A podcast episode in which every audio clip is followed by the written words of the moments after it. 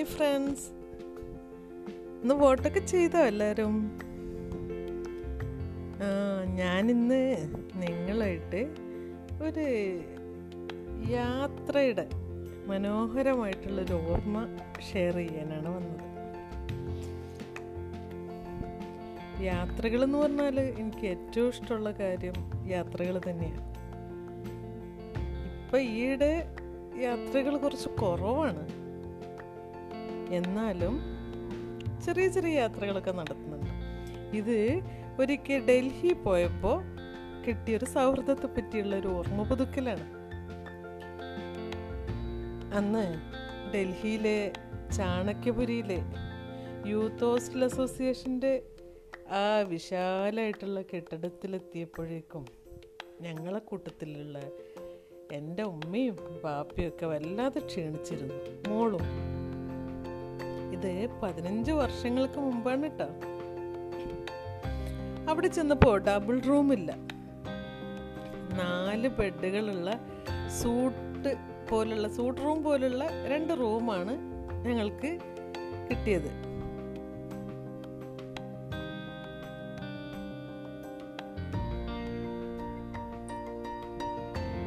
യാത്രാക്ഷീണത്തിൽ എവിടെങ്കിലും ഒന്ന് കിടന്നാൽ മതി എന്നായിരുന്നു എല്ലാവരും ആ, ഞങ്ങൾക്ക് കിട്ടിയ മുറിയിൽ നാല് ബെഡുണ്ട്. ഉമ്മയും ഞാനും എന്റെ മോളും എടുത്തിട്ടും ഒരു ബെഡ് ബാക്കിയാണ്. ഭക്ഷണമൊക്കെ കഴിഞ്ഞ് ഉമ്മയും എന്റെ മോൾ ജുബിയും കൂടി കിടന്നു. ഉറങ്ങാനുള്ള ഒരുക്കത്തിലാണ് ഞാനും. അപ്പോൾ ഈ അന്നന്നത്തെ സംഭവങ്ങൾ എഴുതി വെക്കുന്ന ഒരു സ്വഭാവമുണ്ട് എനിക്ക്. അത് എഴുതാൻ വേണ്ടിയിട്ട് ഡയറി എടുത്തു. ആ സമയത്താണ് വാതിലിൽ ഒരു മുട്ട കേട്ടത്. അപ്പോൾ ഇനി ബാപ്പിയോ അസിക്കോ അല്ലെങ്കിൽ എന്റെ അനിയനോ ആരെങ്കിലും ആയിരിക്കും എന്ന് കരുതിയിട്ട് വാതിൽ തുറന്നു. അപ്പോഴതാ വലിയൊരു ബാഗും തൂക്കി ഒരു സുന്ദരിയായിട്ടുള്ള ഒരു യുവതി എങ്ങനെ അവിടെ നിൽക്കണം. കുറച്ച് സമയങ്ങൾ നോക്കി നിന്നപ്പോൾ എനിക്ക് രാജ്യം പിടികിട്ടി. ജപ്പാനാണ്. ഏറ്റവും ഹൃദ്യമായ ഒരു ചിരിയോടെ വാതിൽ മുഴുവൻ തുറന്ന് ഞാനൊരു വശത്തേക്ക് മാറി നിന്നു. കാരണം അവരെന്റെ രാജ്യത്തേക്ക് വന്ന ഗസ്റ്റ് അല്ലേ? ബാഗ് ഒരു അരികിൽ വെച്ച് അവളും ബെഡിലിരുന്നു. പരിചയപ്പെടണല്ലോ ആദ്യം പേര് ചോദിച്ചു. അപ്പോഴാണ് ആ നിഷ്കളങ്ക ഭാവം ഞാൻ കണ്ടത്. അവൾ എണീറ്റ് പോയി ബാഗ് തുറന്നിട്ട് ഒരു നോട്ട് പാഡ് എടുത്തോണ്ട് വന്ന്. പേരെഴുതി. വായിച്ചിട്ട് എനിക്ക് വഴങ്ങുന്നില്ല. അവസാനത്തെ താഷി എന്ന് മാത്രം എനിക്ക് മനസ്സിലായി. അവളുടെ മുന്നിൽ വെച്ച് തന്നെ ഞാനത് എന്റെ ഡയറിയിൽ എഴുതി. താഷി അത് കണ്ട് മൂ അവളൊന്ന് തല ഉലുക്കി ആ തല ഉലുക്കിൽ നിന്ന് തന്നെ ആ സന്തോഷം ഞാൻ മനസ്സിലാക്കി. പിന്നെ അവൾ ആ നോട്ട് പാഡിൽ എഴുതി അവളൊരു ഊമയാണെന്ന്. അതോടുകൂടി ഞാൻ എന്ത് വേണമെന്നായി പക്ഷേ അവളുടെ ബെഡിൽ കിടന്നുകൊണ്ട് അവൾ എഴുതാൻ തുടങ്ങി. സംസാരിക്കേണ്ടതെല്ലാം. ജപ്പാനെ പറ്റിയുള്ള എന്റെ എല്ലാ ചോദ്യങ്ങൾക്കുമുള്ള ഉത്തരം. അതോടൊപ്പം എന്നോട് ഇന്ത്യയെ പറ്റിയുള്ള ചോദ്യങ്ങളും. ബെഡുകൾ അടുത്തേക്ക് നീക്കി ഞങ്ങൾ പേനകളിലൂടെ സംസാരിക്കാൻ തുടങ്ങി. നിശബ്ദമായ ആ സംസാരത്തോളം മനോഹരമായി ഞാൻ ഇന്നോളം മറ്റൊരാളോടും സംസാരിച്ചിട്ടില്ല. അത്രയും മനോഹരായിരുന്നു ആ സംസാരം. ഒരു പക്ഷേ താഷി സംസാരിക്കുമായിരുന്നെങ്കിൽ എനിക്ക് അത്ര കാര്യങ്ങൾ അറിയാൻ കഴിയില്ല. കാരണം അവരുടെ ഇംഗ്ലീഷ് പ്രൊനൗൺസിയേഷൻ നമുക്ക് മനസ്സിലാക്കാൻ കഴിയില്ല. താഷി ഒരു റിസർച്ച് സ്റ്റുഡന്റ് ആണ്. അതിന്റെ ഭാഗമായിട്ട് ഇന്ത്യയിൽ വന്നതാണ്. ജപ്പാനിലെ ഒരു ഡോക്ടർ ദമ്പതികളുടെ ഒരേ ഒരു മകൾ.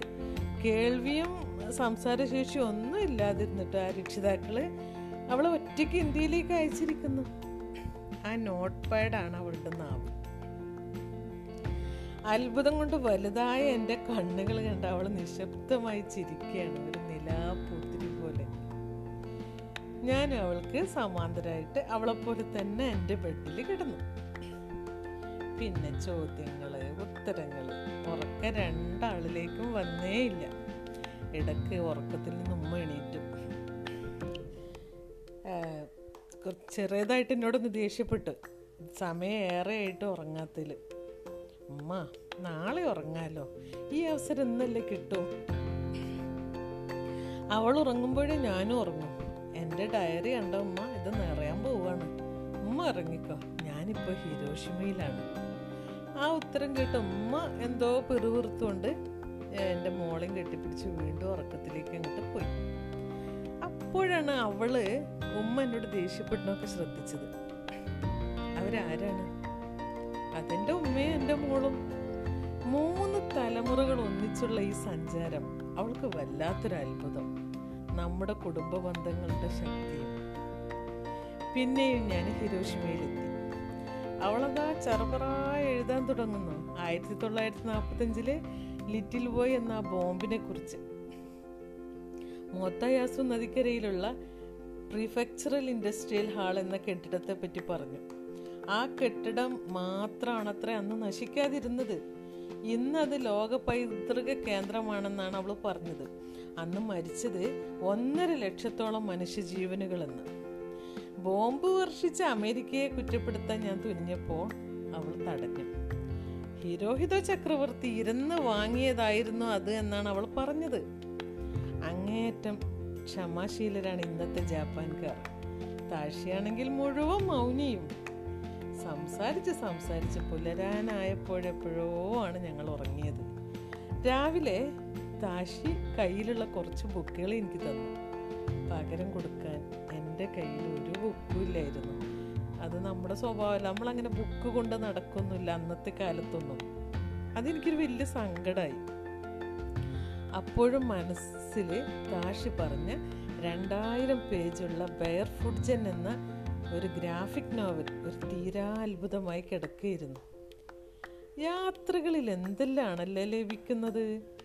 മനോഹരമായ പല സൗഹൃദങ്ങളും ഭാഷയുടെ വലിയൊരു പ്രശ്നം കൊണ്ട് പൂർണമാക്കാൻ നമുക്ക് കഴിയാറില്ല.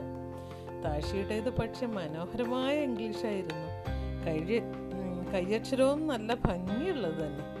എനിക്ക് അവളെ പിടിച്ചതിനേക്കാൾ അവൾക്ക് എന്നെയാണ് ഇഷ്ടമായതെന്ന് രാവിലെ തന്ന ഉമ്മകൾക്കിടയിൽ കണ്ട് നിറഞ്ഞ കണ്ണുകൾ പറയുന്നുണ്ടായിരുന്നു. സ്നേഹവും സൗഹൃദവും ചേർത്ത് വെക്കാൻ ഏത് രാജ്യമായാലെന്താ ഏത് വൻകരയായാലെന്താ വർഷങ്ങൾക്കിപ്പുറവും ഉറങ്ങാതെ അക്ഷരങ്ങളിലൂടെ സംസാരിച്ച ആ രാവ് ആർദ്രമായ ഒരു ഓർമ്മ പേത്താണ്. ആ ഓമ്മക്കുയിൽ